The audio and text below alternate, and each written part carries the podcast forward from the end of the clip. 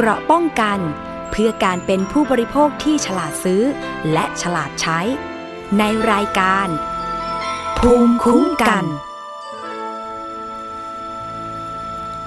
สวัสดีค่ะ คุณผู้ฟังต้อนรับเข้าสู่รายการภูมิคุ้มกันรายการเพื่อผู้บริโภคกับดิฉันชนะทิพไพรพงศ์นะคะ ทางวิทยุไทย PBS www.thaipbsradio.com และฟังจากวิทยุชุมชนที่เชื่อมโยงสัญญาณค่ะ ไม่ว่าจะเป็นสถานีวิทยุชุมชน วัดโพธิ์บัลลังก์จังหวัดราชบุรีนะคะ FM 103.75เมกะเฮิร์สถานีวิทยุชุมชนคนเขาวงจังหวัดกาฬสินธุ์ FM 89.5เมกะเฮิรตซ์ถานีวิทยุชุมชนเทศบาลทุ่งหัวช้างจังหวัดลำพูนค่ะ FM 106.25เมกะเฮิรตซ์สถานีวิทยุชุมชน คนเมืองลี้จังหวัดลำพูน FM 103.75เมกะเฮิรตซ์สถานีวิทยุชุมชนปฐมสาคร จังหวัดสมุทรสาคร FM 106.25เมกะเฮิรตซ์และสถานีวิทยุชุมชนคนหนองย่าไซจังหวัดสุพรรณบุรี FM 107.5เมกะเฮิรตซ์นะคะ วันนี้เจอเจอกันก็มีเรื่องมากมายเลยทีเดียวที่เกี่ยวข้องกับผู้บริโภค มาฝากคุณผู้ฟังกันนะคะ ประเด็นที่กำลังร้อนแรงอยู่ในขณะนี้ค่ะ คงจะหนีเรื่องนี้ไปไม่ได้ นั่นก็คือการที่มีประชาชนหลายพันคนนะคะ ไปรอขึ้นเครื่องบินที่สนามบินสุพรรณสุวรรณภูมิ เมื่อวันที่ 11 เมษายน 2560 ในช่วงเย็นๆนะคะเพื่อรอเดินทางไปทัวร์ที่ประเทศญี่ปุ่น แต่ปรากฏว่าเมื่อถึงเวลากลับไม่ได้ไป เพราะว่า คนที่ดูแลทัวร์คนที่สัญญาว่าจะพาไปนั้นก็ไม่มาตามนัดหมายทำให้ผู้โดยสาร ลูกทัวร์ตกค้างที่สนามบินสุวรรณภูมิ แออัดเลยทีเดียวนะคะ หลายพันคน ซึ่งก็มีสื่อสังคมออนไลน์ Facebook Live ของสำนักข่าวต่างๆ ไปรายงานข่าวกันตั้งแต่เมื่อวานเย็นนะคะ ก็ปรากฏว่า โอ้โห มัน เป็นสิ่งที่ไม่เคยเกิดขึ้นมาก่อนกับการ กับการหลอกให้ไปรอขึ้นเครื่องเพื่อไปทัวร์ไม่เคยเกิดขึ้นมาก่อนในประเทศไทยเลยทีเดียวนะคะ วันนี้หาจะมาร้อยเรียงกันว่าเหตุการณ์มันเกิดขึ้นได้อย่างไรนะคะจากเหตุการณ์ที่มีประชาชนไปติดค้าง ที่สนามบินสุวรรณภูมิ เพราะว่าไม่สามารถเดินทางไปเที่ยวที่ญี่ปุ่นตามที่บริษัทขายตรง บริษัทหนึ่งสัญญาว่าจะพาไป ก็เกิดเหตุความวุ่นวายขึ้นเหมือนกันนะคะ แล้วก็มีทั้งเจ้าหน้าที่ตำรวจ ทั้งเจ้าหน้าที่ของสนามบินสุวรรณภูมินะคะ พอมีผู้โดยสารแน่นขนาดแบบนั้น แล้วไม่สามารถเดินทางตามที่ได้นัดหมายไว้เนี่ยก็ได้ตั้งโต๊ะให้ความช่วยเหลือ ทั้งแจกน้ำแจกอาหาร แล้วก็ เจ้าหน้าที่ตำรวจที่สถานีสุวรรณภูมิเองก็มีการตั้งโต๊ะให้ไปลงชื่อ เพื่อแจ้งความกันนะคะว่า มีความเป็นมาเป็นไปอย่างไร แล้วก็รวมถึงสมาชิกของบริษัทขายตรงแห่งนี้ ที่เเป็นแม่ข่ายก็คือเป็นหัวหน้าทีมว่าอย่างนั้นเถอะ ก็ได้ถูกเจ้าหน้าที่ตำรวจของสนามบินสุวรรณภูมิเชิญไปสอบปากคำถึง 7 คน แต่ว่ามีคลิปปรากฏออกมาภายหลังค่ะว่า แม้ผู้ที่จะไปทัวร์บางคนก็ไม่ทราบรายละเอียดของตัวเอง ว่าอะไรเป็นอย่างไร เพราะว่าไปทัวร์ตามคำชักชวนของเพื่อนๆนะคะก็มีการไปสอบถาม แม่ขายของบริษัทขายตรงนี้เนี่ย ต่อหน้าเจ้าหน้าที่ตำรวจที่สนามบินสุวรรณภูมิเลยทีเดียวนะคะ สมาชิกที่เป็นแม่ทีมที่ถูกเชิญตัวไป สอบปากคำเนี่ย มีเจ็ดคนด้วยกันนะคะเมื่อคืนนี้เชิญไปเจ็ดคน ไม่ได้ติดต่อกับเจ้าของบริษัทขายตรงที่ชื่อโชกุนและอ้างตัวว่าเคยพาลูกทัวร์ของบริษัทขายตรงนี้เนี่ย ไปทัวร์มาแล้วเมื่อวันที่ 6 เมษายน 2560 ที่ผ่านมานะคะ คือแม่ขายทั้ง 7 คนก็ยืนยันว่า ไม่มีเบอร์โทรของอาจารย์โชกุนคนนี้ นะคะ ซึ่งอาจารย์โชกุนเนี่ยเป็นตอนแรกเข้าใจว่าเป็นผู้ชาย แต่จริง ๆ แล้วไม่ใช่นะคะ เป็นทอมบอย แล้วก็ตัดทรงผมคล้าย ๆ กับผู้ชาย มีปรากฏคลิปของอาจารย์โชกุนคนนี้ตั้งแต่การพาลูกทัวร์ไปทัวร์ครั้งก่อน ไปถ่ายคลิปที่สนามบินสุวรรณภูมิว่าไปดูแล สมาชิกของบริษัทขายตรงที่จะไปทัวร์คือตอนนี้เนี่ยข้อมูล ในสื่อสังคมออนไลน์ โดยเฉพาะกระทู้ตามเว็บไซต์ และก็ตามเพจ Facebook ต่าง ๆ เนี่ยนะคะ มีการไปขุดคุย ความเป็นมาเป็นไปของการหลอกครั้งนี้ค่ะ คุณผู้ฟังสำหรับผู้ที่เสียหาย ได้แจ้งความไว้ที่สพสุวรรณภูมิ ทางพลตำรวจโทชาญเทพ เสสเวทค่ะ ผู้บัญชาการ ตำรวจภาคหนึ่งนะคะสั่งการให้ตำรวจสพสุวรรณภูมิเนี่ยเร่งสอบสวนรับแจ้งความ แล้วก็เมื่อคืนนี้ให้การช่วยเหลือนอกจากจะตั้งจุดให้บริการน้ำดื่มอาหารแล้วเนี่ยนะคะ ก็ยังจัดหารถบัส เพื่อที่จะไปส่งผู้เสียหาย กลับที่พักถ้าหากมีความต้องการกลับที่พัก แต่ว่าผู้เสียหายบางส่วนนั้นเนี่ยนะคะ เดินทางมาจากต่างจังหวัดก็มี ภาคใต้ภาคเหนือมาหมดเลยทั่วประเทศ หวังว่าจะได้ไปเที่ยวญี่ปุ่น ในครั้งนี้ แต่พอไม่ได้เดินทาง ไม่มีที่พักก็ไม่รู้จะไปพักที่ไหน ยังตกค้างอยู่ที่สนามบินสุวรรณภูมิจนกระทั่งตอนนี้นะคะ บางส่วนก็ยังคงตกค้างอยู่ บางคนมาจากต่างประเทศก็มีค่ะมีการแบ่งผู้เสียหายเข้าแจ้งความตามกลุ่มจังหวัด แล้วก็ตามกลุ่มของภาค สอบถามทั้งชื่อประวัติ แล้วก็การถูกหลอกลวงอยู่ในพื้นที่ใดนะคะ ซึ่งขอประกาศเลยนะคะว่าสำหรับผู้เสียหายที่ไปรอขึ้นเครื่องไปญี่ปุ่น กับบริษัทขายตรง แห่งนี้ แล้วก็ไม่ได้แจ้งความเมื่อคืนนี้ วันนี้ค่ะ ก็ยังสามารถไปแจ้งความได้ที่กองปราบปราม ซึ่งคดีนี้จะรวบคดีไปที่กองปราบปรามทั้งหมดเลยค่ะ ส่วนผู้เสียหายในต่างจังหวัดให้ไปร้องหรือว่าแจ้งความได้ที่จังหวัดของตัวเอง เบื้องต้นนะคะ พบว่าเจ้าของบริษัท คืออาจารย์โชกุลเนี่ย เคยมีการถูกออกหมายจับ แต่ยอมความกันได้สำหรับครั้งนี้ก็ต้องมารอดูว่าจะเป็นคดีช่อโกงหรือไม่ เพราะว่าทำผิดซ้ำ ตอนนี้กำลังให้เจ้าหน้าที่ชุดสืบสวน ติดตามหาตัวเจ้าของบริษัท และเจ้าหน้าที่ก็ได้ระดมพนักงงาน สอบสวนทั้งจังหวัดเพื่อเร่งขอข้อมูลจากผู้เสียหายนะคะ ซึ่งการที่มีคนไปรอขึ้นเครื่องจำนวนมาก ตอนแรกเข้าใจว่าไปซื้อทัวร์ในราคาถูก แต่ความจริงแล้วไม่ใช่ ความจริงแล้วก็คือว่า บริษัทขายตรงแห่งนี้เนี่ยเปิดรับสมาชิกขายตรง แล้วก็มีสินค้าเป็นอาหารเสริม ลักษณะที่มีการแชร์กันผ่านสื่อสังคมออนไลน์ก็คือ เป็นขวดสีน้ำเงินนะคะ เป็นขวดสีน้ำเงิน แล้วมีข้อความที่แชร์กันในกระทู้พันทิปบอกว่า ลักษณะก็คือ เมื่อเสียเงินค่าสมัคร ไม่ว่าจะเป็นอัตรา 9,000 1,500 4,000 หรือ 6,000 เนี่ยนะคะ ก็แล้วแต่ว่าพื้นที่ใดจะทำโปรโมชั่นแบบใด หรือบางโปรโมชั่นที่ได้มีการแชร์ต่อกันมาก็คือว่า คนที่สมัครเป็นสมาชิกของบริษัทขายตรงนี้แล้ว สามารถชักชวนคนอื่น มาสมัครอีก ก็จะได้ขยับตำแหน่งขึ้นไป แบบลักษณะของการขายตรง อาจจะได้เป็นหัวหน้าทีมบ้าง อาจจะได้เป็นแม่ขายบ้าง แล้วก็จะมีสิทธิ์ได้ไปทัวร์ญี่ปุ่น ผู้เสียหายบางคนเนี่ย บอกว่า มาตามญาติญาติก็คือว่าพอญาติสมัคร เป็นสมาชิกขายตรงบริษัทนี้ มีการตั้งกลุ่มไลน์กันขึ้น แล้วก็มีการส่งต่อข้อความทางไลน์ลักษณะเชิญชวน ทั้งสมัครแล้วก็เชิญชวนไปทัวร์บางคนที่ไปรอที่สุวรรณภูมิเมื่อคืนนี้ ไม่มีข้อมูลด้วยซ้ำไปว่าบริษัทขายตรงแห่งนี้เนี่ยขายผลิตภัณฑ์อะไร มาตามญาติตามเพื่อนนะคะ เพราะเห็นว่าราคาถูกดี สมัครเพียงแค่4,000 6 0 0 9 0 0 1,500 ก็ได้ไปญี่ปุ่น ตั้ง 6 วันแล้วไปเที่ยวในหลายเมืองด้วย อย่างบางคนเดินทางมาจากใต้ จังหวัดเชียงรายบ้างนะคะลองไปฟังความคิดเห็นบางส่วนค่ะ ซึ่งเมื่อคืนนี้มีสำนักข่าวหลายสำนักไปลงพื้นที่ เพื่อรายงานข่าวกันรวมถึงไทย PBS ด้วยนะคะ คุณหทัยรัฐพหลทัพผู้สื่อข่าวไทย PBS ค่ะ ไปพูดคุยกับผู้เสียหาย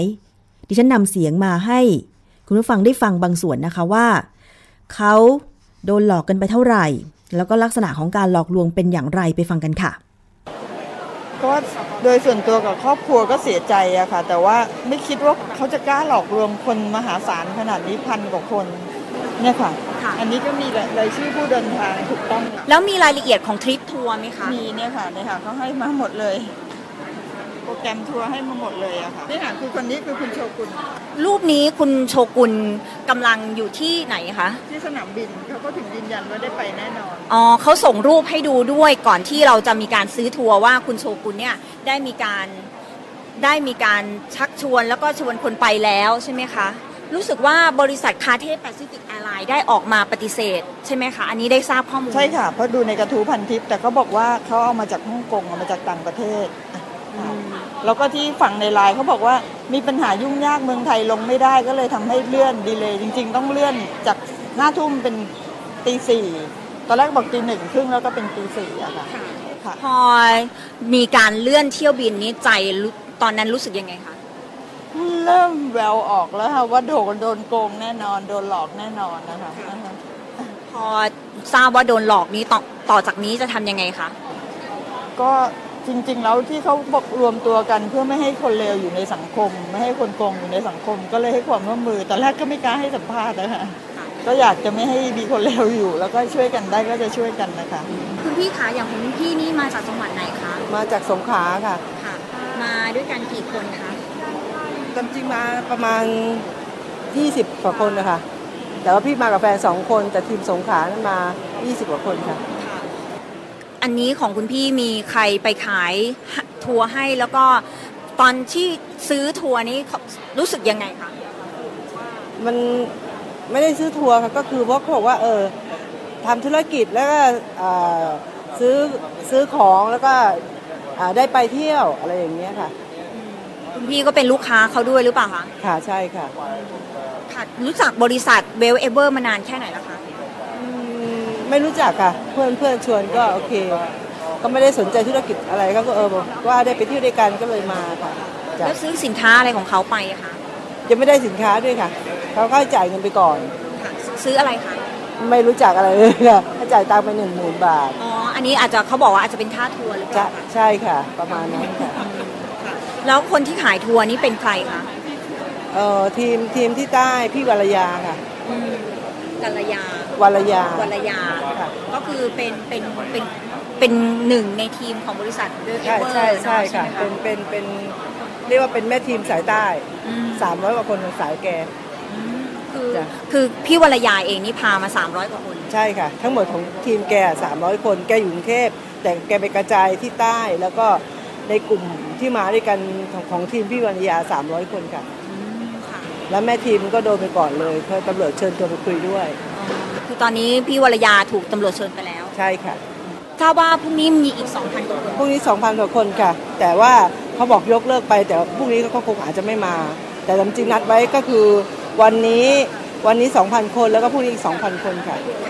ทำถ้าจริงๆก็ต้อง 4,000 คน คือรวมวันนี้กับพรุ่งนี้เป็น 4,000 คนค่ะ 4,000 คนค่ะ ค่ะ คือหลายคนทั้งหมด4 4,000 กว่าคนนี้ก็คงจะคิดเหมือนกัน คิดเหมือนกันค่ะ ที่แรกของของของพี่ว่าโดนบอกว่าหมื่นหนึ่งบางคนบอกว่าหมื่นหนึ่งถูกเกินไป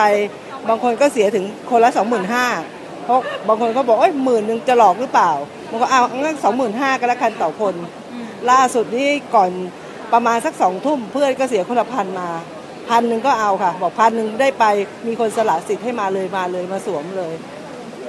ก็ไม่ได้พันก็ไม่ได้ไปสองหมื่นห้าก็ไม่ได้ไปพันหมื่นก็ไม่ได้ไปค่ะตอนนี้แล้วคนอื่นๆ ได้พูดคุยกับคนอื่นๆ ที่เดินทางมาด้วยกันไหมคะว่า นอกจาก 25,000แล้วเขายังมีโปรโมชั่นอะไรเพิ่มเติมให้ซื้อสินค้าหรือว่าอะไรหรือเปล่าไม่ค่ะชวนคนไปอย่างเดียวชวนคนไปอย่างเดียวตอนนี้ก็คือไม่ได้ไปแน่นอนอยู่แล้วแต่ว่าเราดีใจแล้วล่ะเพราะว่า ก่อนจะก่อนเดินทางก็ไม่ไม่ไม่บอกว่าเราให้ให้ไปสายการบินไหนไม่มีอะไรทั้งสิ้นให้รอรอรอรอรอรออย่างเดียวพอรออย่างเดียวเราก็กลัว ถ้าเกิดไปแล้วโดนลอยแพมันจะยิ่งหนักกว่าเก่า ปกติไปเที่ยวก็เอาตังมาสามสี่หมื่นก็พอ เที่ยวนี้พี่เอามาเป็นแสนกลัวว่ากลับไม่ได้ บัตรเครดงเครดิตอะไรทุกใบเอามาหมดเลยแม่บอกถ้าขนาดนั้นไม่ไปดีกว่าไหมเออก็มาไหนๆก็ จองตั๋วเครื่องบินมาจากกรุงเทพแล้ว เรากลับวันที่ 17 ยังไงก็ดีกว่าทิ้งตั๋วมามาฟรีๆก็เลยเออถ้าเกิดไม่ได้ไปจริงๆเราก็เที่ยวกรุงเทพก็ได้อะไรอย่างนี้ค่ะก็แฟนพี่เขาไม่เขาแล้วแต่พี่เลย แต่ว่าตัวพี่อะก็คิดอยู่คิดอยู่ในใจว่ามันจะใช่เหรออะไรอย่างนี้ยค่ะ แต่ว่าคนที่รู้จักหลายๆคนบอกไม่ไม่ไม่ไม่โดนไม่โดนอะไรอย่างนี้ยค่ะจนถึงนาทีสุดท้ายก็ยังเชื่อใจว่าได้ไปนะ มาถึงที่นี่ก็ยังเชื่อใจว่าได้ไป ค่ะมาสุดท้ายก็ประกาศยกเลิก อันนี้ใครเป็นคนประกาศคะแม่ทีมประกาศค่ะเขาบอกว่าเขาบอกว่ายกเลิกก็เลยยกเลิกค่ะค่ะจ้ะเราก็ไม่เคยเห็นตัวไม่เคยเห็นอะไรเลยไม่เคยไม่เคยไม่มีอะไรเลยค่ะพี่มองว่าบทเรียนครั้งนี้มันสอนอะไรคะก็คือจะไม่เห็นเก็บเอ่อของถูกแล้วของของถูกไม่มีในโลกแน่นอน ถ้าถูกขนาดนี้ ต่อไปก็จะซื้อไปเองดีกว่า ซื้อไปเองก็ยังไม่รู้จะได้ไปหรือเปล่าอีกทีอะ บางทีเราไปซื้อกับทัวร์ที่เขาจัดไปจริง ๆ ก็ไม่รู้ว่าจะโดนหลอก บางทีเช็คนะคะว่ามันมีชื่อจดทะเบียนถูกต้องพอไปจริง ๆ ก็ไม่มีอีกเหมือนกัน ก็ไม่รู้จะยังไงแล้วเดี๋ยวนี้อยู่ยากอยู่ยากค่ะนั่นคือเสียงของผู้เสียหายบางส่วนคัดมาแค่สองส่วนเท่านั้นนะคะ จริง ๆ แล้วเนี่ยมีผู้เสียหายเป็นหลักพันเลยทีเดียว ในตอนนี้ยังคงมี บางกลุ่มที่ตกค้างอยู่ที่บริเวณชั้นสองสนามบินสุวรรณภูมินะคะก็คงจะต้องมีเจ้าหน้าที่ให้การช่วยเหลือต่อไปละค่ะ อย่างที่เสียงสัมภาษณ์บอกไปว่ามาจากสงขลาได้รับการชักชวนนะคะไม่รู้หรอกว่าบริษัทขายตรงที่มีทอมบอย ชื่ออาจารย์โชกุลเป็นเจ้าของเนี่ยนะคะ จะประกอบธุรกิจอะไร เพียงแต่เห็นว่าค่าสมาชิกถูก แล้วก็แถมได้ไปทัวร์ตั้ง 6 วันที่ญี่ปุ่นก็เลยไป เรื่องนี้ เมื่อคืนนี้คุณกอบการวัฒนวรางกูลรัฐมนตรีว่าการกระทรวงการท่องเที่ยวและกีฬาค่ะ ก็ได้เดินทางไปที่สนามบินสุวรรณภูมิเลย เพื่อรับฟังแล้วก็แก้ไขปัญหาเฉพาะหน้านะคะพร้อมแถลงเตือนประชาชนที่จ่ายเงินไป ในการสมัครสมาชิก บริษัทขายตรง ที่มีชื่อว่า w e l v Ever เนี่ยนะคะว่าเป็นการหลอกลวง ซึ่งผู้ก่อเหตุทำเป็นขายตรง แล้วก็มีการ ดูหมอดูเป็นหลัก บางคนเรียกสินแส แล้วก็มีการเชิญชวนสมาชิกเข้ามา เสียเงินซื้อสินค้าเพื่อจะได้ไปเที่ยวต่างประเทศ บางคนอย่างที่บอกไปหลักหมื่นสองหมื่นห้าก็มีเก้าพันกว่าบาทก็มีนะคะ ซึ่งอาหารเสริมที่มีการขายเนี่ย บางคนสามารถทำตลาดได้ชักชวนเพื่อนได้ ก็ได้อัปเกรดตัวเองเป็นหัวหน้าทีม แล้วก็ได้รางวัลไป เที่ยวญี่ปุ่น แต่จากฟังสัมภาษณ์เมื่อสักครู่ บางคนไม่ต้องทำยอดขายก็ได้ แค่อยากจะไปมีเงินหลักพัน พันเดียว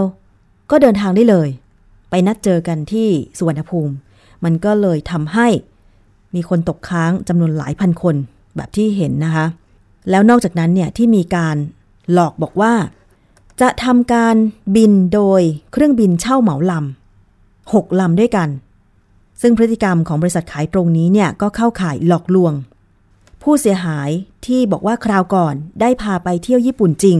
ก็เหมือนกับเป็นการสร้างภาพลักษณ์ว่า พาไปเที่ยวจริง เพื่อสร้างความเชื่อมั่นให้กับบุคคลอื่น จนกระทั่งรอบนี้เนี่ยผู้เสียหายหลายร้อยหลายพันคนหลงเชื่อ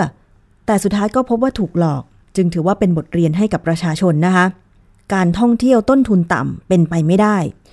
และทำให้ทราบว่าการหาเงินลักษณะนี้เป็นการหลอกลวงค่ะ ซึ่งพอหลังจากมีข้อมูลต่างๆ หลั่งไหลออกมาทางสื่อสังคมออนไลน์ แล้วก็มีการรายงานข่าวกันเนี่ยนะคะ ปรากฏว่ามีคลิปเสียง ที่อ้างว่าคืออาจารย์โชกุลออกมาแจ้งข่าวแก่สมาชิก ว่าที่เครื่องบินเช่าเหมาลำไม่มารับตามกำหนดเพราะว่ามาไม่ได้เรื่องราวมันเกิดขึ้นเยอะมาก เครื่องบินเช่าเหมาลำมาจากต่างประเทศมันไม่สามารถมาลงที่เมืองไทยได้ ขอยกเลิกอะเราไปฟังเสียงของคนที่อ้างว่าเป็นอาจารย์โชกุลค่ะ สวัสดีครับ อันนี้เสียงจากผมนะครับ อาจารย์โชกุลแล้วจริงๆ แล้วเนี่ยผมมีความตั้งใจที่จะไปพบสมาชิกทุกท่านนะครับ แต่ว่าในขณะนี้เนี่ย เกิดสถานการณ์มากมาย ซึ่งผมเองเนี่ย ไม่เคยมีความคิดที่จะทิ้งใครนะครับ นี่ผมออกตัวก่อนเลย เพราะว่าตั้งแต่ทุกครั้งถ้าเกิดเห็นตั้งแต่คราวที่แล้ว ผมก็อยู่กับสมาชิกตั้งแต่วินาทีแรกจนวินาทีสุดท้ายนะครับเหตุเนี่ยจากการที่พวกคุณรวมตัวกันไปแจ้งความหรือไปลงชื่ออะไรก็แล้วแต่เนี่ยนะครับทำให้เกิดสถานการณ์ของความวุ่นวายแล้วมีผลในการที่เราไม่สามารถที่จะเอาเครื่องจากที่นู่นมาได้นะครับ เพราะว่ามันจะเกิดผลหลายอย่างที่ทำให้เครื่องไม่สามารถลงได้ หรือลงได้แล้วพาพวกคุณไป แล้วก็จะต้องไปเกิดเหตุติดตอมอทางนู้นนะครับ เพราะตอนนี้สถานการณ์มันบานปลายมาก ๆ จึงนะครับผมขอประกาศนะครับ ยกเลิกโปรโมชั่นนะครับ การเที่ยวญี่ปุ่นวันที่ 11-12 นี้ทุกคนนะครับ ขอยกเลิกก่อน แล้วก็หากใครที่มีความไม่พอใจนะครับ จะยกเลิกการทำธุรกิจ ก็คือเดี๋ยวแจ้งรายชื่อทั้งหมดมานะครับ เราจะเคลียร์ค่าใช้จ่ายภายในสามวันนะครับ เพราะทุกครั้งเวลาผมประกาศยกเลิกคืน แล้วผมก็คืนตรงตามเวลาทุกครั้งด้วยไม่เคยมีไม่คืนนะครับ ประวัติที่ผ่านมานะฮะแล้วที่สำคัญคือถ้าใครที่ยังอยู่ยังทำธุรกิจอยู่นะครับ เราเราจะมีการประสานงานเพราะตอนนี้มีบริษัททัวร์นะครับ ระดับประเทศที่เข้ามารองรับเรา ที่จะจัดทริปให้เป็นไลน์กรุ๊ปนะครับยังไงก็ตามเนี่ย ผมต้องขอออกตัวตอนนี้ก่อนว่าต้องให้ยกเลิกก่อนแล้วสลายตัวให้เร็วที่สุดนะครับ ผมไม่อยากให้ใครต้องมาติดร่างแหหรือมีปัญหา แล้วให้ออกตัวเลยว่าเราไม่เคยมีการขายทริปทัวร์เราไม่ขายทัวร์นะครับ เราเป็นการที่บริษัทพาลูกทีมไปเที่ยวเท่านั้นเองนะครับ แล้วเที่ยวฟรีด้วย แล้วบอกไปเลยว่าต่อก่อนหน้านี้ตั้งแต่เดือนมกราคมเป็นต้นมา ตั้งแต่เราทำบริษัทเวลเอเวอร์เราพาคนไปทัวร์ได้ทุกครั้งไม่เคยเกิดปัญหาอะไรเลยนะครับ แต่มาเกิดปัญหาครั้งนี้เพราะอะไร ยังไม่ถึงเวลากำหนดการแต่พวกคุณเนี่ยไปสร้างปัญหาก่อนแล้วตั้งแต่ช่วงบ่าย ทั้งๆที่เราเคยบอกว่า flight วันนี้คือ flight กลางคืน เมื่อมันมีปัญหาแต่ช่วงบ่ายทำให้มีผลต่อเนื่องทำให้ flight ของเราเนี่ยไม่สามารถที่จะมาแล้วเราก็ไม่สามารถที่จะรองรับความเสียหายได้ ถ้า flight มาแล้วไม่สามารถที่จะลงได้นะครับ ฉะนั้นเนี่ยขอให้ทุกคนเข้าใจนะครับ แล้วบอกเลยว่าตรงเนี้ยมันก็มีผลในเรื่องของคอมมิชชั่นด้วยหาก เกิดเหตุแบบนี้บ่อยๆ ฉะนั้นเนี่ยผมขอยกเลิกนะครับ แล้วขอแจ้งให้ส่งชื่อมาเลยว่าใครจะยกเลิกจะถอดถอนนะครับ ค่ะ นั่นคือเสียงของคนที่อ้างว่าคืออาจารย์โชกุล ผู้ดำเนินการธุรกิจขายตรงบริษัท Well Ever ภายหลังจากที่มีประชาชน สมาชิกบริษัทตกค้างที่สนามบินสุวรรณภูมิจำนวนมาก อย่างที่บอกไปว่า พวกคุณอะไป แจ้งความทำให้มันเกิดเรื่องวุ่นวายทั้งๆทที่ยังไม่ถึงเวลานัดหมาย แต่คนมันเยอะขึ้นแล้วไงคะ เมื่อคืนนี้ที่สนามบินสุวรรณภูมินี่ ก็น่าเห็นใจทุกคนทุกฝ่ายเลยนะ ทั้งตัวของผู้เสียหายเอง ทั้งตัวของผู้โดยสารที่จะต้องเดินทางไปเที่ยวบินอื่น ๆ คิดว่าเมื่อคืนคงแออัดหน้าดูละค่ะ เพราะว่าแทบจะไม่มีพื้นที่เดินเลยทีเดียว เจ้าหน้าที่ถึงแม้ว่า จะพยายามจัดสรรพื้นที่ให้กลุ่มผู้เสียหายได้ รวมตัวกันเป็นจุดๆ แต่ก็อย่างที่บอกว่าสนามบินมันก็มีขีดจำกัดในการรองรับผู้คน เพราะว่าอาจจะไม่เคยมีผู้โดยสารหลายพันคนไปแออัดณเวลาเดียวกันขึ้นมากขนาดนี้นะคะ แต่ว่ามีข้อมูลล่าสุดจากทางสคบปรากฏทาง Facebook ของสคบชี้แจงกรณีสมาชิกบริษัท Well Ever ถูกหลอกซื้อทัวร์ญี่ปุ่นค่ะ ตามที่ปรากฏข่าวทางสื่อสังคมออนไลน์ในขณะนี้ กรณีสมาชิกบริษัทเวลเอเวอร์ซื้อทัวร์และเดินทางด้วยเครื่องบินแบบเช่าเหมาลำ เพื่อไปท่องเที่ยวยังประเทศญี่ปุ่นระหว่าง 11 ถึง 16 เมษายน 2560 ในราคาคนละ 13,130 บาท แล้วก็ได้จ่ายเงินซื้อทัวร์ดังกล่าวไปแล้ว แต่เมื่อถึงเวลาเดินทางปรากฏ ไม่มีเที่ยวบินเดินทางไปยังประเทศญี่ปุ่นทำให้กลุ่มสมาชิกที่ซื้อทัวร์ตกค้างที่สนามบินสุวรรณภูมิเป็นจำนวนมาก และจากกรณีดังกล่าว มีการกล่าวอ้างว่าบริษัทได้จดทะเบียนการประกอบธุรกิจขายตรง กับทางสคบนั้น กองคุ้มครองผู้บริโภคด้านธุรกิจขายตรง และตลาดแบบตรง ขอชี้แจงว่า จากการตรวจสอบทะเบียนการประกอบธุรกิจขายตรง ไม่พบว่าบริษัทดังกล่าวได้รับอนุญาตให้ประกอบธุรกิจขายตรงจากสคบแต่อย่างใด อีกทั้งการประกอบธุรกิจเกี่ยวกับการนำเที่ยว ต้องเป็นไปตามพระราชบัญญัติธุรกิจนำเที่ยวและมัคคุเทศ พุทธศักราช 2551 ซึ่งนายทะเบียนตามพระราชบัญญัติขายตรงนะคะอันนี้เป็นคำชี้แจงจากสคบและ ทางเจ้าหน้าที่สคบจะเข้าพบกับรัฐมนตรีประจำสำนักนายกรัฐมนตรี เพื่อไปรายงานให้ทราบถึงกรณีนี้ แล้วน่าจะมีความคืบหน้าออกมา หลังจากนี้เป็นต้นไปนะคะ ยังไงติดตามรับฟังความคืบหน้าจากไทย PBS จากวิทยุไทย PBS และรายการภูมิคุ้มกันได้ค่ะว่า ทางสคบนั้นจะดำเนินการช่วยเหลือ ผู้เสียหายที่ถูกหลอกสมัครสมาชิก ขายตรงเวลเอเวอร์แล้วก็ถูกหลอกไปทัวร์ญี่ปุ่นได้อย่างไรนะคะ นอกจากนี้ค่ะ ท่านที่ยังไม่ได้ไปแจ้งความแล้วเป็นผู้เสียหายสามารถเดินทางไปแจ้งความได้ที่กองปราบปรามนะคะ เพราะว่าคดีของ w e l l Ever เนี่ยจะรวบรวมไว้ที่กองปราบปรามค่ะ นี่แหละเป็นประสบการณ์อีกครั้งหนึ่งของผู้บริโภคของผู้โดยสารไทยเหมือนกัน ที่เกิดขึ้นเป็นเรื่องใหญ่ ไม่เคยเกิดกับจำนวนคนมหาศาลขนาดนี้มาก่อนนะคะ หลายพันคน ยังไงตอนนี้เช็คข่าวกันให้ดีค่ะ ใครที่มีกำหนดการเดินทางไปกับทัวร์ของ w e l l Ever ในครั้งนี้นะคะ เอาละค่ะ ช่วงนี้พักฟังเพลงกันสักครู่หนึ่งนะคะเดี๋ยวช่วงหน้ามาติดตามเรื่องอื่นกันต่อกับรายการภูมิคุ้มกันค่ะ หลอกกันเล่นหรือเปล่า เหงาใจและพอเหงาเมื่อไร ก็ใช้ให้ฉันเป็นสิ่งแก้เซ็งฉันก็รู้ดีว่าเธอรักใคร แล้วทำไมเธอถึงมาแกล้งกลับมาให้ความหวัง ให้ฉันจริงจังจนเกือบเชื่อใจ หลอกกันเล่นหรือเปล่า หรือว่าคิด ชดใครกลับมาซึ้งทำไม ทั้งที่หัวใจเธอไม่ซึ้งจริง แม้ว่าครั้งหนึ่งจะเคยรักเธอ ฉันนี่ไงที่ช้ำมาก่อนและเคยถูกเธอสอน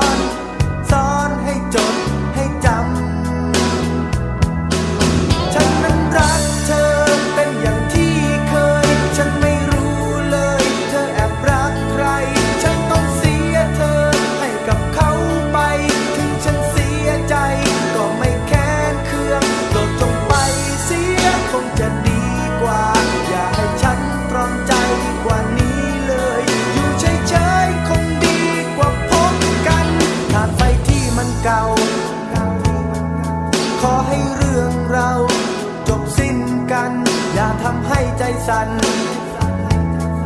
ถึงฉันรู้ดี ก็อาจเพลอไป แล้วถ้าเพลอใจ กลับไปรักเธอ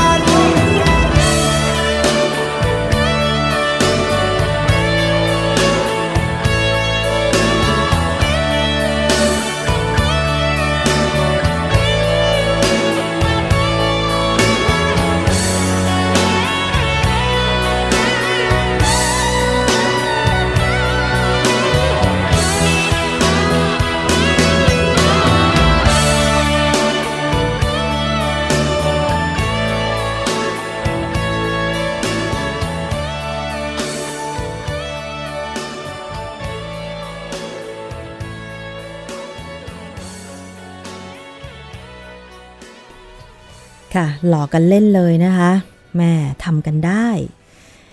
รอดูว่า เรื่องนี้จะเป็นอย่างไรต่อไปนะคะ คงยังไม่จบง่ายๆหรอกค่ะ เพราะว่าผู้เสียหายจำนวนหลายพันคนที่ถูกบริษัทขายตรง ให้สมัครสมาชิกและชวนไปเที่ยวญี่ปุ่น หลายคนหลงเชื่อแต่ไม่ได้ไปในครั้งนี้นะคะ มาดูกันที่เรื่องของการเดินทางในช่วง สงกรานนี้กันบ้างนะคะ ใครที่จะเดินทางด้วยรถโดยสารสาธารณะ ก็ต้องสำรวจที่บริเวณสถานีขนส่งกันสักนิดหนึ่ง ว่ามีสภาพเป็นอย่างไร ในช่วงเทศกาลคนแน่นไหม รถที่จะมาให้บริการนั้นสภาพเป็นอย่างไร เรื่องนี้ผู้สื่อข่าวไทย PBS ค่ะ คุณโกวิทบุญธรรมนะคะลงพื้นที่ที่หมอชิด ไปสำรวจรถตู้ค่ะว่า มีการเตรียมเพื่อรองรับประชาชนที่จะเดินทางในช่วง เทศกาลสงกรานต์ปี 2560 นี้อย่างไรไปฟังรายงานค่ะ โดยภาพรวมรถตู้ที่สถานีขนส่งหมอชิด 2 ในปีนี้นะครับถือว่าค่อนข้างที่จะมีผู้โดยสารน้อยกว่าทุกปี อีกส่วนหนึ่งนะครับก็มาจากการที่มีการย้ายจุดขึ้นลงรถตู้ด้วยนะครับทำให้มีผู้โดยสารลดลงมากกว่าครึ่ง แต่โดยภาพรวมแล้วในการดำเนินการตามกฎหมายเกือบทุกคันนะครับเช่นดังเช่นในเรื่องของการถอดเบาะครับ วันนี้นะครับทีมข่าวได้ลงพื้นที่ที่สถานีขนส่งหมอชิด2อีกวันนะครับ เพื่อสำรวจความปลอดภัยของรถตู้โดยสาร และก็ปฏิบัติตามกฎหมายหรือไม่ หากคุณผู้ชมนะครับเดินทางด้วยรถตู้ สิ่งอำนวยความสะดวกปลอดภัยตามกฎหมายมีอะไรบ้าง ทีมข่าวได้พูดคุยกับคนขับรถตู้สายกรุงเทพ พัทยานะครับได้ให้คำแนะนำดังนี้นะครับสำหรับผู้โดยสารนะครับอันดับแรก คือผู้โดยสารต้องออที่ขึ้นมาบนรถนะครับต้องคาดเข็มขัดนิรภัยทุกคนโดยจะมีอยู่ที่ทุกที่นั่งลำดับต่อมานะครับคือสังเกตบริเวณโดยรอบของรถตู้ ได้แก่ทางออกฉุกเฉิน ป้ายประกาศอุปกรณ์เพื่อความปลอดภัย เช่นที่ทุบกระจกถังดับเพลิง หากเกิดกรณีที่เกิดอุบัติเหตุหรือว่าเพลิงไหม้เกิดขึ้นนะครับขณะเดียวกันนะครับ คุณผู้ชมที่จะเดินทางในช่วงเทศกาลสงกรานต์นี้ อาจจะสังเกตได้ว่าจำนวนเบาะที่นั่งรถตู้มีจำนวนลดลง เพราะว่ามีการบังคับใช้กฎหมายรถตู้โดยสารสาธารณะเส้นทางกรุงเทพและก็ต่างจังหวัดระยะทางไม่เกิน 300 กิโลเมตร ต้องถอดเบาะเหลือเพียงแค่ 13 ที่นั่งทุกคันนะครับนายพิชิตอัคราทิตรัฐมนตรีช่วยว่าการกระทรวงสาธารณะระบุว่านะครับก็เพื่อความปลอดภัยของผู้โดยสาร โดยได้รับความร่วมมือจากผู้ประกอบการเป็นอย่างดี ค่อนข้างพร้อมนะฮะเรื่องนี้ทั้งทางด้านทางบกสเอง ทางด้านตำรวจเองนะครับ แล้วก็มีโอกาสได้มีการหารือกับผู้ประกอบการเองนะครับ ก็ทุกคนให้ความร่วมมืออย่างดีนะครับ อันนี้ทั้งนี้ก็เพื่อเป็นประโยชน์กับประชาชนเองนะครับในโดยเฉพาะยิ่งเรื่องความปลอดภัยนะครับ แล้วก็ที่นั่ง 13 ที่นั่งเนี่ยมันก็จะทำให้สามารถที่จะอออกมาจากรถได้นะฮะถ้าเผื่อมีอุบัติเหตุโดยปลอดภัยนะครับ สำหรับการปรับที่นั่งรถตู้ให้เหลือ 13 ที่นั่งนะครับ เช่นรถตู้สายกรุงเทพพัทยาเดิมมี 15 ที่นั่งนะครับ โดยปรับเบาะที่นั่ง 2 เบาะหลังสุดนะครับ ก็เพื่อให้เป็นทางออกฉุกเฉิน อีกหนึ่งมาตรการในความปลอดภัยนะครับของรถตู้สาธารณะ คือการควบคุมความเร็ว แล้วก็เวลาของรถตู้ ด้วยการติดตั้งระบบ GPS รัฐมนตรีช่วยว่าการกระทรวงคมนาคม ยืนยันนะครับว่ารถตู้ทุกคันตอนนี้ติดตั้งระบบ GPS เสร็จเป็นที่เรียบร้อยแล้ว ทั้งหมดนี้นะครับคือความพยายามในการแก้ปัญหาทางภาครัฐ แล้วก็ผู้ประกอบการ แต่อย่างใดก็ตามนะครับ คนขับก็มีความสำคัญที่จะพาผู้โดยสารกลับถึงบ้าน ทีมข่าวได้พูดคุยกับการเตรียมความพร้อมในการขับแต่ละครั้ง ไปฟังว่าคนขับเตรียมตัวอย่างไรนะครับในขับรถแต่ละครั้งครับ คือต้องพักผ่อนให้เพียงพอให้พักผ่อนให้มากที่สุด แล้วก็แอลกอฮอล์ในปกติก็ไม่ดื่มอยู่แล้วครับแล้ว ยังมีอะไรอีกนะครับในมาตรการตรงนี้ปฏิบัติตามกฎระเบียบอะไรที่ทางก็ให้ใช้ความเร็วได้ไม่เกิน 90 กิโลเมตรต่อชั่วโมง ถ้ามันเกินนะครับถ้ามันเกินก็ GPS ก็จะร้องครับถ้าไม่ยกคันเร่งก็คือเข้าขนส่งเลย ปรับทันทีเลยห้าหมื่นอยากจะเน้นนำผู้โดยสารให้ผู้โดยสารคาดเข็มขัดนิรภัยทุกที่นั่ง ขณะที่สภาพการจราจรโดยภาพรวมที่สถานีขนส่งหมอชิดในวันนี้ การจราจรค่อนข้างที่จะติดขัดนะครับบกสก็คาดการว่าวันนี้จะมีผู้โดยสารเดินทางออกจากกรุงเทพมหานครมากกว่า1 5 0 0 0 0 กว่าคนทีเดียวนะครับสำหรับคุณผู้ชมที่จะเดินทางกลับภูมิลำเนา ก็เผื่อเวลาการเดินทางให้มาก ๆด้วยนะครับค่ะแล้ววิธีการเลือกซื้อเลือกใช้บริการ รถโดยสารสาธารณะเนี่ยจะต้องทำอย่างไรให้ปลอดภัยนะคะ มี เสียงจากคุณคงศักดิ์ชื่นไกลลาดจากมูลนิธิเพื่อผู้บริโภคมาฝากคุณผู้ฟังกันค่ะอาจจะต้องดูตั้งแต่ตอนไปซื้อตั๋วโดยสารเลยนะครับว่าเวลาเราจะเดินทางกับในช่วงนี้แน่นอนว่าคนต้องมีปริมาณการใช้จำนวนมากอยู่แล้วนะฮะเวลาเราไปซื้อตั๋วเนี่ยก็ควรจะต้องซื้อตั๋วจากในตู้จำหน่ายนะครับในช่องจำหน่ายตั๋วเลยนะไม่ควรที่จะ เอ่อเดินไปซื้อจากบุคคลที่มาชักชวนให้เราไปซื้อตั๋วจากตรงจุดอื่นนะครับเพราะว่าแน่นอนครับว่ามันมีความเสี่ยงในการเดินทางเนาะแล้วก็คนที่ไม่ได้หากเราไปซื้อตั๋วจากบุคคลภายนอกเนี่ยที่ไม่ได้อยู่ในช่องจำหน่ายตั๋วน่ะแน่นอนว่าตั๋วอาจจะเป็นตั๋วปลอมนะครับหรืออาจจะเป็นรถผีรถเถื่อนเพราะฉะนั้นเวลาเราไปซื้อตั๋วแนะนำให้ซื้อจากช่องจำหน่ายตั๋วของบริษัทนั้นๆภายในสถานีเท่านั้นนะฮะ พอเราซื้อแล้วเนี่ยก็ขอให้ดูตั๋วให้ชัดเจนด้วยนะครับ ว่าตั๋วที่เราขึ้นเนี่ยมีรายละเอียดครบถ้วนไหมก็จะเป็นเรื่องของออจุดหมายปลายทางนะครับ ที่นั่งนะฮะราคาต่างๆเหล่านี้เป็นเรื่องสำคัญ เวลาเราซื้อตั๋วเสร็จแล้วนะครับ เราก็ต้องขึ้นรถโดยสารพอเราขึ้นรถโดยสารเนี่ยแน่นอนครับ ตอนนี้กฎหมายใหม่ออกมาแล้วนะครับ ว่าผู้โดยสารทุกคนที่นั่งรถโดยสารสาธารณะเนี่ยนะครับ ต้องคาดเข็มขัดนิรภัยอันนี้เรื่องที่สำคัญมากเลยนะครับ เพราะว่า เเราอาจจะไม่ถูกเราอาจจะไม่ถูกปรับนะครับหรืออาจจะถูกตักเตือนก็แล้วแต่ แต่นั้นมันเป็นเรื่องของทางกฎหมายแต่เรื่องความปลอดภัยเนี่ยเวลาขึ้นรถโดยสารสาธารณะทุกครั้งเนี่ยครับ เราต้องเรียกว่ามีหน้าที่เลยดีกว่าครับ ที่ต้องคาดเข็มขัดตลอดการเดินทางอย่างน้อยก็เพื่อความปลอดภัยของตัวเราเอง เวลาหากเกิดเหตุที่ไม่คาดฝันขึ้นมากรณีหากสมมติว่าเกิดเหตุการณ์ที่อาจจะเรียกได้ว่ามันอาจจะเป็นปัจจัยความเสี่ยงนะครับอาจจะไม่ถึงขั้นเกิดเหตุรุนแรง จจะเป็นปัจจัยความเสี่ยง เช่นเอ่อเราพบว่าคนขับรถเนี่ยมีอาการขับรถสายไปสายมานะครับหรือว่าขับรถเร็วเนี่ยแน่นอนว่าเราควรจะต้องแจ้งเขาก่อนว่าเอ๊ะคนขับรถเป็นยังไงบ้างเอ่อขับรถไหวไหมขับไม่ไหวเนี่ยพักก่อนไหมจอดข้างทางก่อนไหมนะครับ อันนี้คือเป็นอาจจะเป็นสเต็ปแรกนะครับ แต่หากว่าคนขับอาจจะเพิกเฉยหรือว่าเออไม่สนใจหรือว่าดูแล้วท่าทีว่าการแจ้งแบบเนี้ยอาจจะทำให้เราเกิดเกิด อันตรายขึ้นมาได้นะครับ ก็โทรแจ้ง 1584เลยนะครับ หรือโทรแจ้ง 191 ทันทีเลยนะครับ เพื่อให้ทางตำรวจเนี่ยมีสกัดตรวจสกัดจับนะครับ เพื่อที่จะให้รถคันนั้นน่ะชะลอความเสี่ยงของนั้นลงนะฮะอย่างน้อยก็เพื่อความปลอดภัยของตัวเราเอง แล้วก็ผู้โดยสารทุกคนที่อยู่บนรถเพราะว่าหากเกิดเหตุการณ์ความรุนแรงเหตุการณ์ที่มันไม่คาดคิดขึ้นมาแล้วเนี่ยมันจะเกิดความสูญเสียค่อนข้างมาก แต่จริงๆก็อยากจะขอฝากเพิ่มเติมนะครับว่า การเดินทางในช่วงเทศกาลสงกรานต์เนี่ยนะครับ ซึ่งมีคนใช้เยอะมากๆอย่างที่เราทราบกันดีเนี่ยเอ่อแน่นอนจำนวนรถที่มาให้บริการเนี่ยอาจจะไม่เพียงพอนะเพราะว่าเอ่อจำนวนคนเป็นแสนเป็นล้านเนี่ยกับรถโดยสารที่มีจำนวนจำกัดเนี่ยมันอาจจะทำให้เกิดการตกหล่นของผู้โดยสารที่อาจจะเดินทางช้าได้ เพราะงั้นก็จะมีกลุ่มกลุ่มหนึ่งที่ออกมา ก็คือจะเป็นกลุ่มผู้ประกอบการที่ อาจจะเรียกได้ว่าใช้รถผีรถเถื่อนรถที่ไม่รับเอ่อรถที่ยังไม่ได้ขออนุญาตนะครับ ที่เอามาวิ่งเนี่ยอันนี้เป็นเรื่องที่มีความเสี่ยงก็มีอันตรายมากๆเลยทีเดียว เพราะฉะนั้นหากเราเจอลักษณะแบบนี้เราต้องปฏิเสธ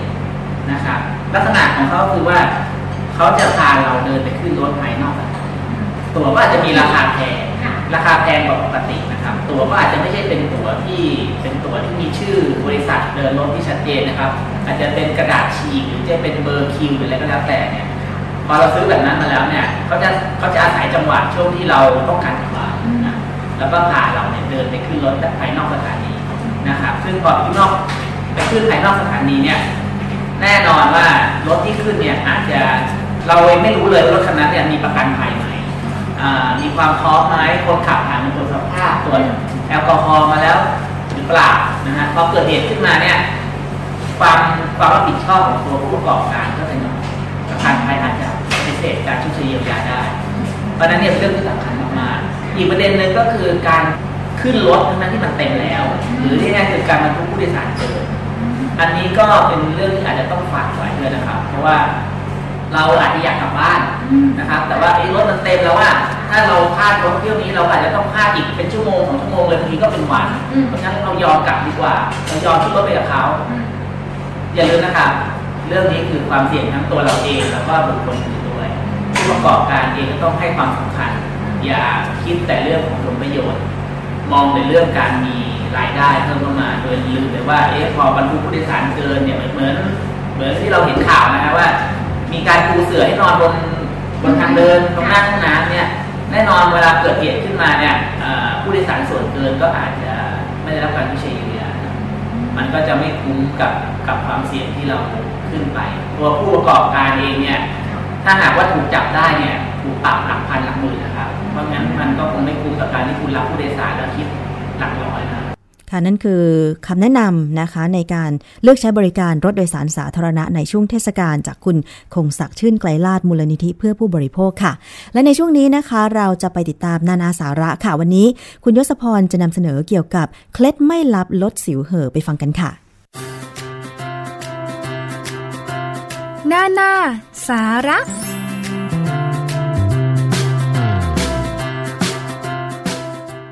ต้อนรับคุณผู้ฟังเข้าสู่ช่วงนานาสาระกับผมยศพรพยุงสุวรรณนะครับ วันนี้สิ่งที่นานาสาระจะมานำเสนอครับ ก็เป็นเรื่องใกล้ตัวของคุณผู้ฟัง ไม่ว่าจะเพศไหนหรือวัยไหนเนี่ยนะครับก็มีโอกาสที่จะต้องได้เจอกับปัญหาทางผิวหนัง หรือที่เราเรียกกันและรู้จักกันนะครับว่าปัญหาสิวครับ โดยเฉพาะวัยรุ่น จะว่าไปเดี๋ยวนี้เนี่ยไม่ใช่แค่วัยรุ่นเท่านั้นแต่นะครับ คนช่วงวัยกลางคน หรือในวัยทำงานเนี่ยก็ต้องเผชิญกับปัญหาสิวเนี่ยไม่ต่างกัน วันนี้เราจะมาทำความรู้จักกับสิว ที่ให้คุณผู้ฟัง ร่วมย้อนมองไปด้วยกันถึง ต้นเหตุ แล้วก็มองไปถึงที่มาที่ไปของการรักษาสิวที่ ถ้ารักษาอย่างถูกวิธีเนี่ยก็จะไปได้สวย แต่ถ้ารักษาที่ผิดผิดๆเนี่ยผลที่ตามมาก็อาจจะยิ่งทำให้ปัญหาสิวเนี่ยหนักมากขึ้นกว่าเดิมนะครับคุณผู้ฟัง ผมมีโอกาสไปติดตามสิ่งที่คุณหมอพีรพัฒน์ภูรีวิวัฒนะครับ เป็นแพทย์ผู้เชี่ยวชาญ ด้านผิวหนังและศัลยกรรมเลเซอร์ ได้พูดถึงเรื่องของปัญหาสิว โดยชวนคุณผู้ฟังเนี่ยไปมองถึงต้นเหตุ ไปมองถึงปัญหาแต่ละบุคคลนะครับ ว่าเราจะมีวิธีการในการแก้กันอย่างไร คุณหมอบอกว่า สิวเนี่ยเป็นปัญหาทางผิวหนังที่พบได้บ่อยที่สุดนะครับ แล้วก็ข้อมูลที่ถูกต้องเกี่ยวกับสิวเนี่ยก็มีอยู่ไม่มากเท่าไหร่ ซึ่งการทำความเข้าใจถึงกระบวนการ ของการเกิดสิว นั่นก็คือการมองไปที่ ต้นทางมองไปที่ต้นเหตุของปัญหาสิว เมื่อเราเข้าใจถึงกระบวนการของการเกิดสิวเนี่ยจะทำให้การรักษาได้ผลดีขึ้นนะครับ คุณหมอยังบอกด้วยครับว่า ความเข้าใจผิดที่เราจะได้ยินบ่อยที่สุดนี่ก็คือว่า สิวเป็นเรื่องธรรมชาติ ไม่ต้องรักษาก็ได้ นี่คือความเชื่อที่ผิดนะครับ สิวเนี่ยพบได้ทุกเพศทุกวัยครับ แต่ว่าสิวที่เป็นในช่วงวัยรุ่นเนี่ยมักเกิดจากการเปลี่ยนแปลงของฮอร์โมนเพศ ส่วนสิวในวัยกลางคน ถ้าเป็นผู้หญิงเนี่ยก็มักจะเกิดจาก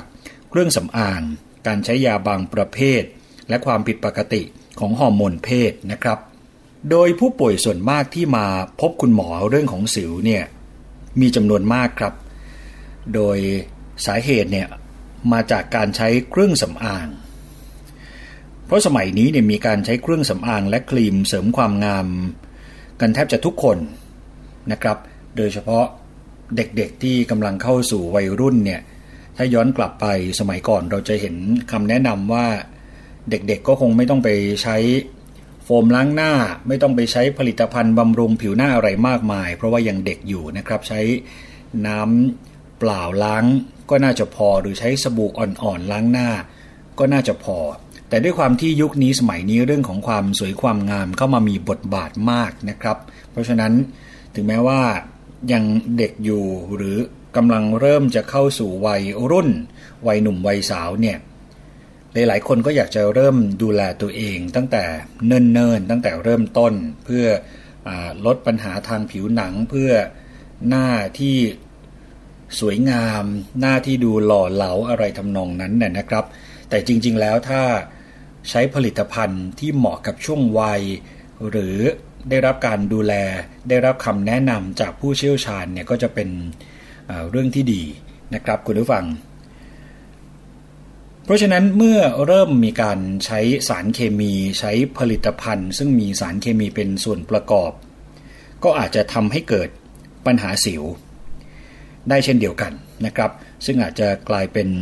ความทุกข์ใจของคนเป็นคุณพ่อคุณแม่อีกทอดหนึ่ง เพราะว่าได้เห็นชมหน้าของลูกหลานที่ก็เต็มไปด้วยสิว ตรงนี้คุณพ่อคุณแม่หลายคนก็จะไม่ค่อยสบายใจนะครับ คุณผู้ฟัง ก่อนอื่นเลยที่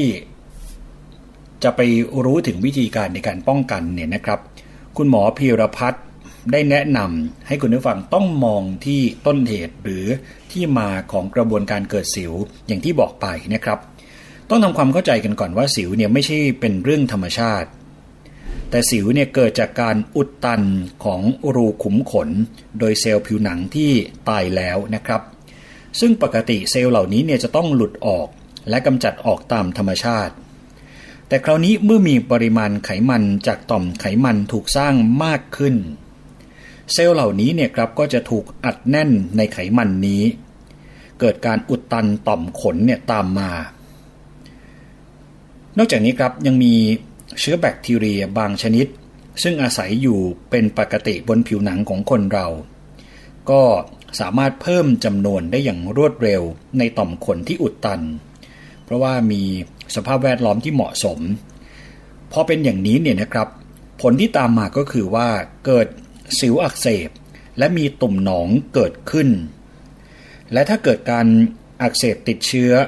ซึ่งลุกลามลงไปใต้ผิวหนังชั้นลึก ก็จะเกิดตุ่มสิวอักเสบขนาดใหญ่ขึ้น ที่เราจะเรียกกันว่า สิวหัวช้าง โดยสิวขนาดใหญ่นี้เองล่ะครับที่เป็นปัญหามากที่สุด เพราะว่า สิวหัวช้างหรือสิวที่มีขนาดเม็ดค่อนข้างใหญ่เนี่ยมักจะทิ้งรอยดำหรือว่าหลุมสิวเนี่ยให้ดูต่างหน้าพอสิวหายไปแล้วนะครับ นี่คือสิ่งที่ต้องระวัง ส่วนปัจจัยในด้านอาหาร ตรงนี้เนี่ยก็มีการถกเถียงกันมานานหลายปีนะครับ แต่ก็ไม่มีหลักฐานอะไรที่ชัดเจนว่า อาหารชนิดไหนเนี่ยทำให้สิวดูเห่อบ้าง แต่ปัจจุบันครับเขามีรายงานอยู่ตัวหนึ่งนะครับ พบว่าการทานช็อกโกแลตเป็นจำนวนมากๆ จะทำให้เกิดสิวเห่อได้ โดยเฉพาะในผู้ชายจะเกิดมากกว่าผู้หญิงพอเป็นอย่างนี้แล้วเนี่ยนะครับแน่นอนว่าสิ่งที่ตามมาก็คือต้องทำการรักษา เพราะว่ามันจะทำให้เราเนี่ยรู้สึกแย่กับตัวเอง ไม่อยากไปพบปะเพื่อนฝูง ไม่อยากไปเรียนหนังสือ ไม่อยากไปทำงาน ก็ทำให้ผลการเรียนหรือว่าประสิทธิภาพการทำงานเนี่ยลดลง มีถึงขนาดว่าบางรายรู้สึกแย่กับตัวเองมากๆ แล้วก็รู้สึกแย่เนี่ยเป็นเวลานาน อาจนำไปสู่ภาวะซึมเศร้าและการฆ่าตัวตายตามมานะครับซ้ำร้ายครับสิวเนี่ยยังทิ้งรอยดำหรือว่าหลุมสิวไว้เมื่อสิวหาย โดยเฉพาะถ้าเป็นสิวในช่วง 8 ถึง 12 ปี ตรงนี้เนี่ยจะมีโอกาสเกิดหลุมสิวได้ง่ายขึ้น ก็ต้องระมัดระวังแล้วก็ดูแลตั้งแต่เนิ่นๆนะครับคุณผู้ฟัง คราวนี้มีวิธีไหนบ้าง ที่เราจะดูแลตัวเองให้ห่างไกล หรือว่าป้องกันตัวเองให้โอกาสเกิดสิวเนี่ยน้อยที่สุดนะครับ ถ้าเริ่มจากการรักษาเนี่ยครับ การรักษาเขาแบ่งออกเป็น 3 กลุ่ม กลุ่มแรกเนี่ยเป็นยาทา ซึ่งก็มีอยู่หลายชนิด บางชนิดเนี่ยช่วยฆ่าเชื้อแบคทีเรีย บางชนิดลดการทำงานของต่อมไขมัน นี่คือกลุ่มแรกนะครับ ส่วนกลุ่มที่2เนี่ยจะเป็นยารับประทาน ซึ่งควรใช้เมื่อสิวอักเสบบวมแดง หรือสิวอักเสบเนี่ยมีขนาดใหญ่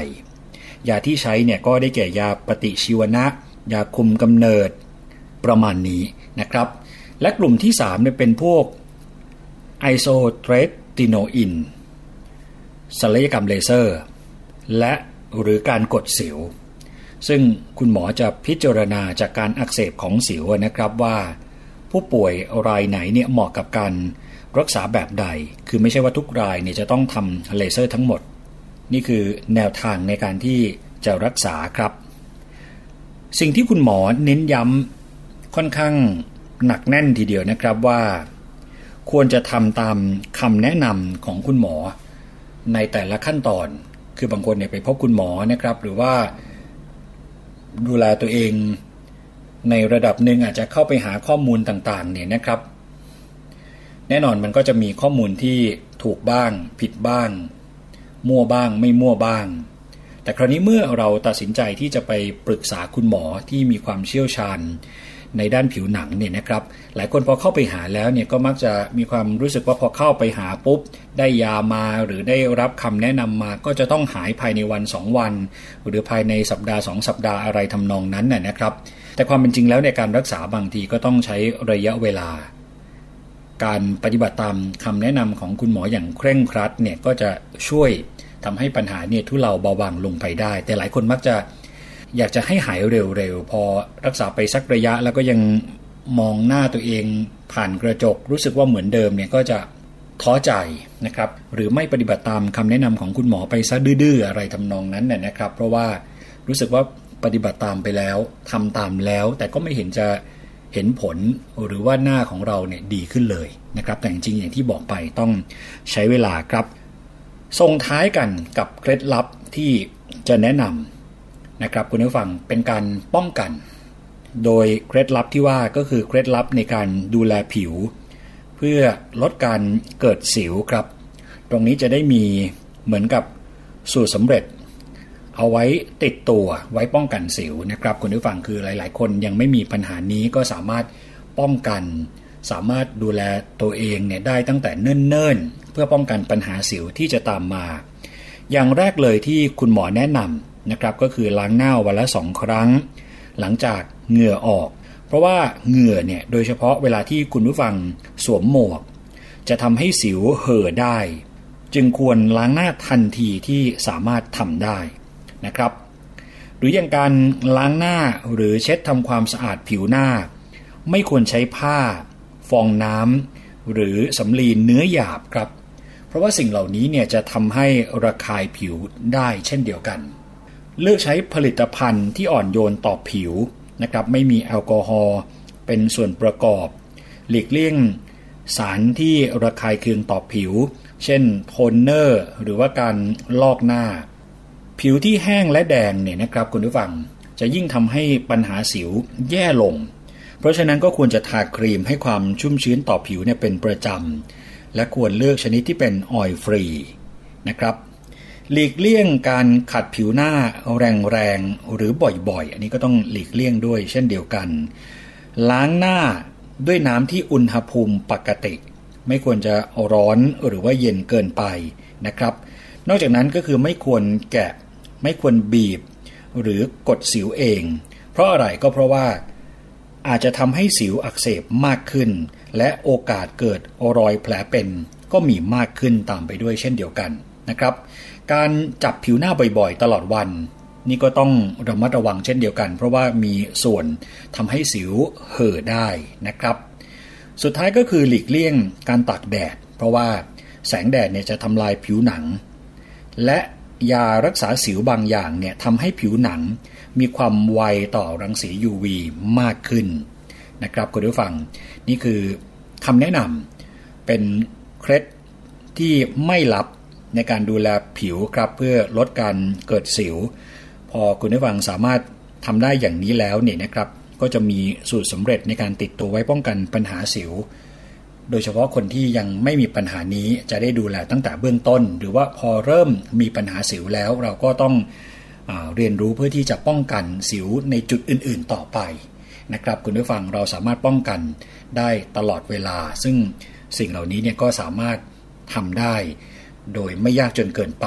แต่หลาย ๆ คนที่มีปัญหาสิวเยอะ ๆ คือสิวเห่อนะครับ หรือปัญหาสิวที่หนัก ๆ เนี่ย ก็ควรจะไปปรึกษาคุณหมอที่มีความเชี่ยวชาญในด้านผิวหนัง เพื่อรับคำแนะนำเพื่อรู้ถึงแนวทางในการรักษานะครับ ว่าจะใช้แนวทางไหนอย่างไรครับ นี่คือเรื่องราวในช่วงนานาสาระวันนี้ครับ นานาสาระต้องขอขอบคุณข้อมูลดีๆนะครับ จากนิตยสาร อุ่นใจใกล้หมอครับ วันนี้ผมยศพรพยุงสุวรรณและทีมงานต้องขอตัวลาไปก่อน สวัสดีครับ หน้าหน้า สาระแล้ววันนี้ดิฉันชนะทิพไพรพงศ์คงต้องลากันไปก่อนกับรายการภูมิคุ้มกันรายการเพื่อผู้บริโภคนะคะ สวัสดีค่ะ เกราะป้องกัน เพื่อการเป็นผู้บริโภคที่ฉลาดซื้อ และฉลาดใช้ ในรายการ ภูมิคุ้มกัน